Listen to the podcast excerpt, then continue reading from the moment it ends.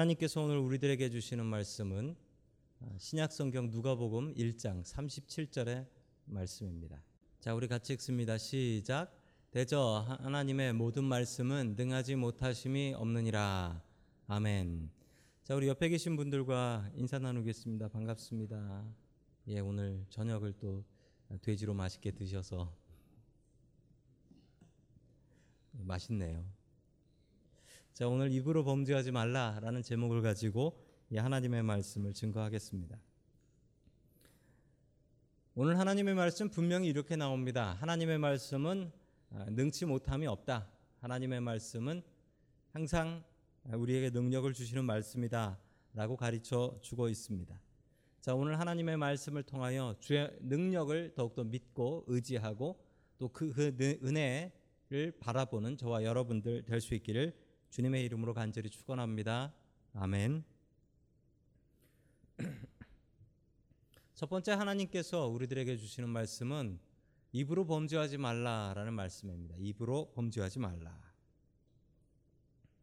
지난주의 이야기는 이 세례 요한의 아버지 사가랴에 대한 이야기가 많이 나왔었습니다. 이 사가랴에게 하나님께서 은혜를 내려 주셨고 그래서 8천 명 중에 뽑혀서 이 제사장이 예루살렘 성전을 섬길 수 있는 순서를 얻게 되죠. 예루살렘 성전을 섬기고 있었던 사가랴에게 가브리엘 천사가 나타났습니다. 그리고 가브리엘 천사를 만나죠. 그러자 이 가브리엘 천사가 이렇게 얘기합니다. 내가 아들을 낳을 것이다.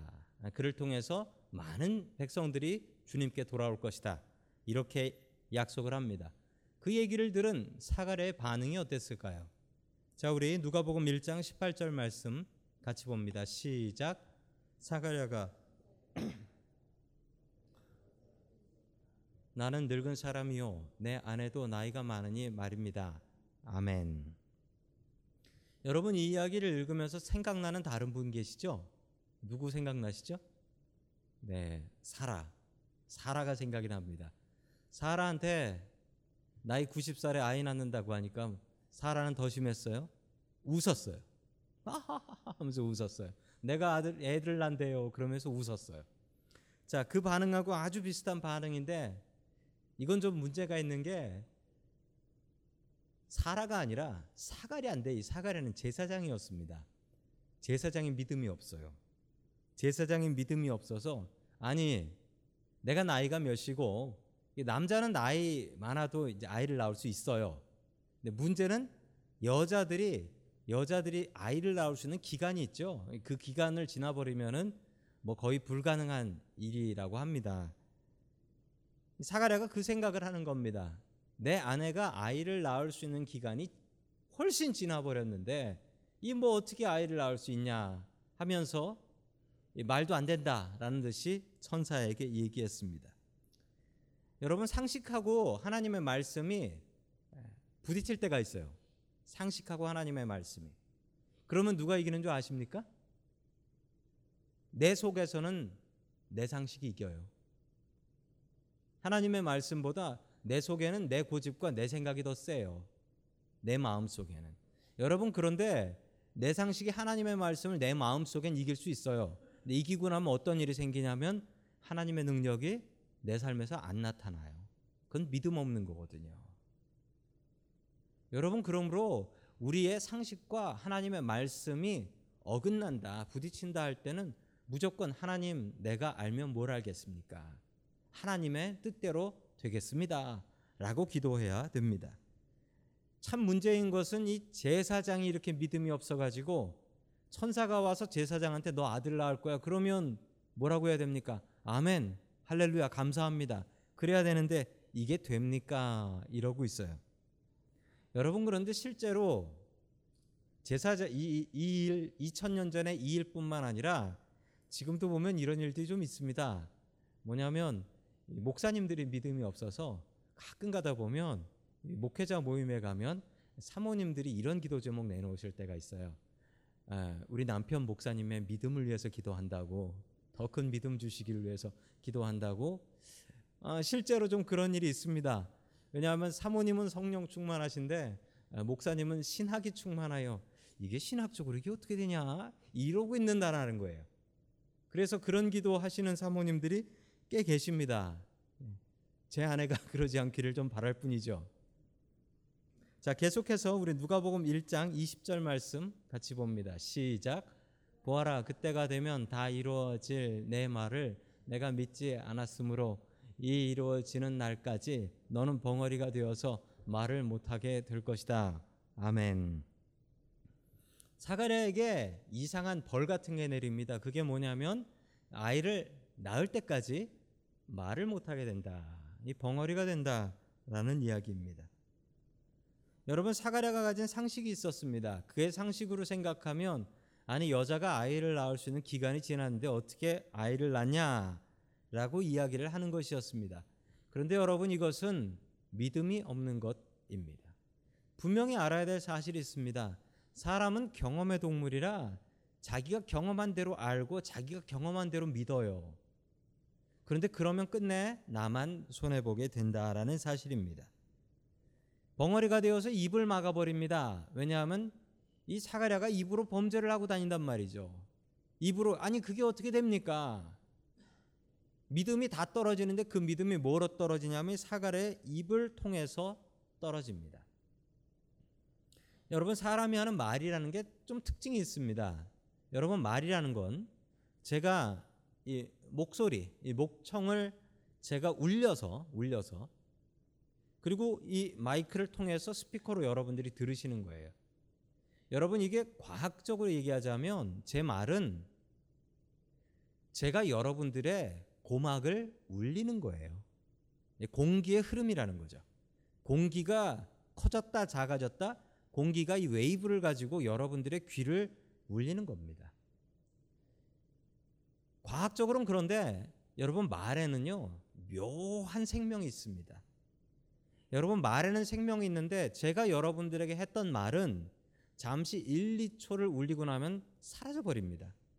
들으려고 해도 들을 수 없어요. 그래서 저 방송실에서 녹음을 하는 겁니다. 근데 중요한 사실 하나는 제가 여러분들에게 말을 하고 나서 지나가고 나서 이 말이 생명이 있어요. 그래서 여러분들의 가슴에 남습니다. 때로는 은혜로 남기도 하고 때로는 상처로 남기도 합니다. 여러분 우리가 하는 모든 말이 그렇습니다. 여러분들이 목을 울려서 공기의 흐름으로 다른 사람의 귀를 자극하는 것이지만 여러분 그 말에는 능력이 있어서 그 말이 다른 사람에게 기쁨을 주기도 하고 다른 사람에게 상처를 주기도 한다라는 사실입니다. 말은 내가 하는 것입니다. 그런데 중요한 사실은 말을 할 때는 내 자유예요. 그런데 이 말을 하고 나면 말이 지가 살아서 돌아다니고 내가 컨트롤할 수 없고 심지어는 그 말이 나를 컨트롤하기도 합니다. 내가 한 말에 내가 책임져야 되는 꼴이 나오기도 해요. 여러분 교회에서도 마찬가지입니다. 여러분 교회에서 받는 상처의 거의 99%는 말로 인한 상처입니다. 말 한마디 때문에 그냥 생각 없이 한 말 한마디 때문에 내가 평가당하고 다른 사람 마음에 상처가 가게 된다라는 사실입니다. 여러분 그런 우리들에게 주시는 하나님의 말씀이 있습니다. 우리 잠언 18장 21절 같이 봅니다. 시작. 죽고 사는 것이 혀의 힘에 달렸으니 혀를 잘 쓰는 사람은 그 열매를 먹는다. 아멘. 여러분 죽고 사는 것이 누구에게 달려 있다라고 합니까? 혀의 힘에 달려 있다라는 겁니다. 이 사가랴가 말을 못하게 된 이유가 있습니다. 이 사가랴가 제사장이나 돼가지고 내가 천사한테 이런 얘기를 들었는데 참 신기하기도 하지만 이게 되겠어? 이러고 돌아다닐 게 분명하니까 입을 막아버린 거예요. 말로 범죄하니까 그리고 여러분 사가랴가 자기가 한 말 때문에 자기의 믿음도 쭈그러듭니다. 왜냐하면 내가 한 말을 먹는 사람들이 있어요. 듣는 사람들이 듣고 들어먹고 그리고 그 말을 내가 들어요. 여러분 그러므로 내가 믿음 있는 말, 긍정적인 말을 계속 하는 것은 정말 중요한데 누구를 위해서 중요하냐면 나를 위해서 중요합니다. 그 말을 제일 많이 먹는 사람은 여러분 남이 아니라 납니다. 내가 내 말을 제일 많이 먹고 살아요. 성경엔 분명히 이렇게 나옵니다. 죽고 사는 것이 혀의 힘에 달렸으니 혀를 잘 쓰는 사람은 그 열매를 먹는다. 말을 자기가 먹고 산다라는 거예요. 내 말을 내가 먹고 산다라는 것입니다. 여러분 그리고 사가랴가 이렇게 말을 못하게 됐던 이유 중에 또 하나는 사가랴에게 증거를 주시기 위한 것입니다. 사가랴가 말을 못해서 참 불편했겠죠. 그러나 화나진 않았을 것입니다. 말을 못하는 이유가 뭡니까? 천사를 만났고 천사의 말이 이뤄진다는 증거로 주신 것 아닙니까? 증거로. 그러니까 사가랴는 불편하지만 그 말 못하는 것이 오히려 기쁨입니다. 내가 아이를 낳을 때 그 아이에게 말을 할 수 있겠구나. 그리고 아이를 낳는다는 것이 정말로 사실이구나 라는 것입니다. 여러분 불평하지 마십시오. 불평하면 그 불평이 나의 열매가 됩니다. 여러분 칭찬하고 기쁜 말 믿음의 말을 하십시오. 여러분 그러면 그 말을 내가 제일 많이 듣고 내가 변하게 됩니다. 여러분 입으로 범죄하지 마시고 입으로 항상 귀한 믿음의 열매를 맺고 살아가는 저와 여러분들 될 수 있기를 주님의 이름으로 간절히 축원합니다. 아멘. 두 번째 하나님께서 우리들에게 주시는 말씀은 하나님의 은혜를 입으라라는 말씀입니다. 하나님의 은혜를 입으라. 자, 이 일이 있고 나서 6개월 뒤에 가브리엘 천사가 마리아에게 갑니다. 왜 6개월이죠? 여러분 6개월이라는 이유는 세례 요한하고 예수님하고 6개월 차이로 났기 때문에 정확히 6개월 뒤에 또 가브리엘은 마리아에게 갑니다. 그리고 이렇게 얘기하죠. 우리 누가복음 1장 28절 말씀 같이 보겠습니다. 시작. 천사가 안으로 들어가서 마리아에게 말하였다. 기뻐하여라. 은혜를 입은 자야. 주님께서 그대와 함께 하신다. 아멘. 자, 은혜를 입은 자라고 이야기를 합니다. 여러분, 은혜를 입은 자.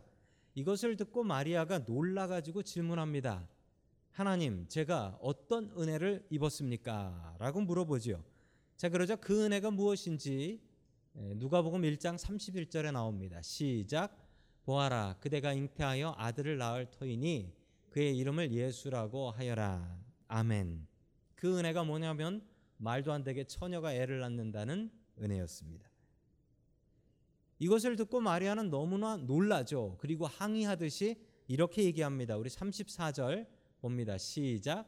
마리아가 천사에게 말하였다. 나는 남자를 알지 못하는데 어떻게 그런 일이 있겠습니까? 아멘.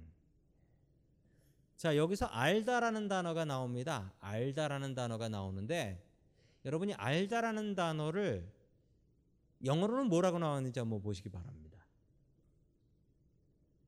영어로는 뭐라고 나왔는지 알 수가 없네요.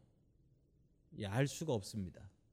왜 알 수가 없냐면 저 남자를 알다라는 것을 영어 성경은 이렇게 번역합니다. Since I am a virgin이라고 합니다. 자, 저 안다라는 말에는 여러 가지 뜻이 있는데 크게 두 가지 정도의 뜻이 있습니다. 우리가 하나님을 안다라고 하면 영어로는 know로 번역이 됩니다. 안다, 지식, 머리로 안다라는 뜻입니다.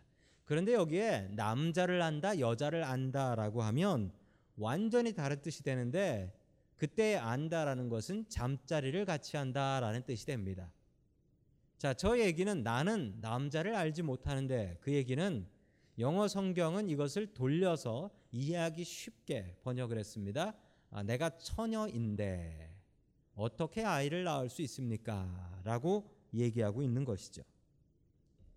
자, 여러분, 앞에 이야기와 뒤에 이야기는 비슷한 점이 있습니다. 아이를 낳는다라는 게 비슷한데 앞에 이야기 엘리사벳의 이야기는 너무 늦게 여자가 아이를 낳을 수 있는 기간이 지나서 아이를 낳게 된다라는 것이죠.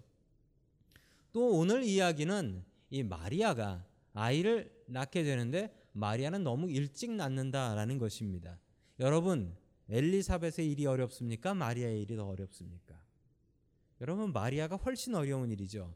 남자 없이 어떻게 아이를 낳습니까? 훨씬 더 어려운 일입니다. 그래서 마리아는 천사에게 질문하는 것입니다. 내가 남자를 알지 못하는 처녀인데 어떻게 아이를 낳을 수 있겠습니까? 자, 계속해서 37절 말씀 봅니다. 시작. 하나님께는 불가능한 일이 없다. 아멘. 이게 정답입니다. 하나님께는 불가능한 일이 없다. 천지를 만드신 하나님이시다. 만드신 하나님께서 예외 익셉션을 할 수 없느냐? 미러클을 만들 수 없느냐? 여러분 그걸 만들 수 없다라고 하면 안 되지요. 만든 사람은 뭐든지 할 수 있습니다. 만든 사람은 어떤 일이라도 할 수 있습니다. 여러분 그게 만든 사람의 능력입니다. 하나님께서 하시면 할 수 있다. 여러분 이 마음, 이 믿음을 가지십시오. 이 믿음을 가지면 이 믿음으로 가장 큰 복을 받는 사람은 납니다. 나. 우리의 믿음이라는 것이 그릇인데 이 믿음이 크면 클수록 여기에 담길 수 있는 게 커지는 거예요. 여러분 큰 믿음 가지시면 우리가 복 받는데 그 큰 믿음으로 우리가 가장 은혜를 받고 살게 된다라는 사실입니다. 자, 계속해서 38절 말씀 같이 봅니다. 시작. 마리아가 말하였다. 보십시오. 나는 주님의 여종입니다. 당신의 말씀대로 나에게 이루어지기를 바랍니다. 천사는 마리아에게서 떠나갔다. 아멘. 자, 우리는 하나님의 능력을 제한할 때가 있는데 어떻게 제한하냐면 여러분 사람들이 이런 특징이 있습니다. 어떤 특징이냐면 자기가 못하는 건 남도 못하는 줄 알아요. 그리고 자기가 못하면 남도 못하기를 바래요. 여러분 학교 다닐 때 내가 시험을 망치고 나오면 무슨 생각이 드냐면 이건 딴 애들도 못 풀었을 거야 이런 생각을 하고 나옵니다. 그리고 딴 애들도 시험을 망쳤기를 바라죠. 그러나 그렇지는 않습니다. 여러분 사람이 이렇게 간사하고 이기적이에요. 심지어는 내가 못하고 내가 경험 못해 보면은 하나님께도 이런 소리를 합니다. 이건 하나님께서도 못하실 거야. 여러분 참 우스운 얘기입니다. 여러분 하나님께 못하심이 어디 있습니까? 그 이야기를 듣고 마리아가 하는 이야기를 보십시오. 마리아가 이렇게 얘기합니다. 주님의 여종입니다. 종은 시키, 주인 시키는 대로 하는 게 여종입니다. 그러니 주님의 말씀이 나에게 이루어지길 바랍니다. 라고 고백을 해버립니다. 여러분 앞에 사가랴의 믿음하고 구별됩니다. 사가랴는 제사장인데 그게 어떻게 됩니까? 라고 하다가 벙어리 됐습니다. 그러나 평신도였던 마리아는 이렇게 된다라고 하니 더 어려운 일이잖아요. 처녀가 잉태하는 거 더 어려운 일이지만 주님, 주님께서 원하시면 됩니다. 주의 종이니까 그렇게 마음대로 하십시오. 순종하겠습니다. 여러분 마리아는 존경받아 마땅합니다. 어떻게 이렇게 큰 믿음을 가졌는지. 마리아는 예수님의 어머니가 될 자격이 있습니다. 그 당시에 제사장 믿음보다 더 컸으니 말입니다. 여러분 그러나 생각해 보면 이게 은혜입니까? 여러분 이게 은혜입니까? 처녀가 잉태해서 아, 아이를 낳으면 어떻게 될까요? 그 이름을 임마누엘이라고 하지 않고 그 동네에서 돌 맞아 죽습니다. 이스라엘 여자들은 꿈이 있습니다. 그 꿈이 뭐냐면 어렸을 때부터 열심히 돈을 모아서 일을 해서 향유를 준비하고 시집 가서 애 낳고 사는 것. 이것을 원합니다. 이게 꿈이에요. 소박한 여자들의 꿈입니다. 그걸 준비하고 있었고 요셉과 결혼하기로 날까지 다 잡아놨는데 갑자기 천사가 나타나 가지고 아들을 낳을 것이니 임마누엘이라 하리라. 이 얘기를 하는 거예요. 여러분 마리아는 이걸 거부할 권리가 있습니다. 그러나 마리아는 거부하지 않습니다. 하나님, 하나님의 종이니까 그대로 될 줄로 믿습니다. 여러분 이게 은혜입니까? 여러분에게 이런 은혜 내린다고 하면 여러분 아멘하고 받으시겠습니까? 정말 받기 어렵죠. 정말 받기 어려워요. 그러나 여러분 이것을 받고 나면 복된 인생이 시작됩니다. 하나님께서 우리에게 은혜라고 주시는 것이 있는데 그 은혜 중에 가끔 가다 보면 아픈 은혜가 있고 어쩔 때 보면 사고라는 은혜가 있고 어쩔 때는 병이라는 것도 은혜를 주십니다. 사도 바울은 자신의 육신에 가시를 주었다라고 하는데 그게 은혜다라고 고백해요. 여러분 정말 받기 싫은 겁니다. 그런데 감사하게 받고 나면 그게 우리에게 복으로 변합니다. 여러분 이 은혜는 우리에게 고통과 시험의 모습으로 나타날 때도 있습니다. 그 은혜 주님을 의지함으로 받을 수 있고 또한 받음을 통하여 우리의 삶이 더욱더 복될 수 있기를 주의 이름으로 간절히 축원합니다. 아멘.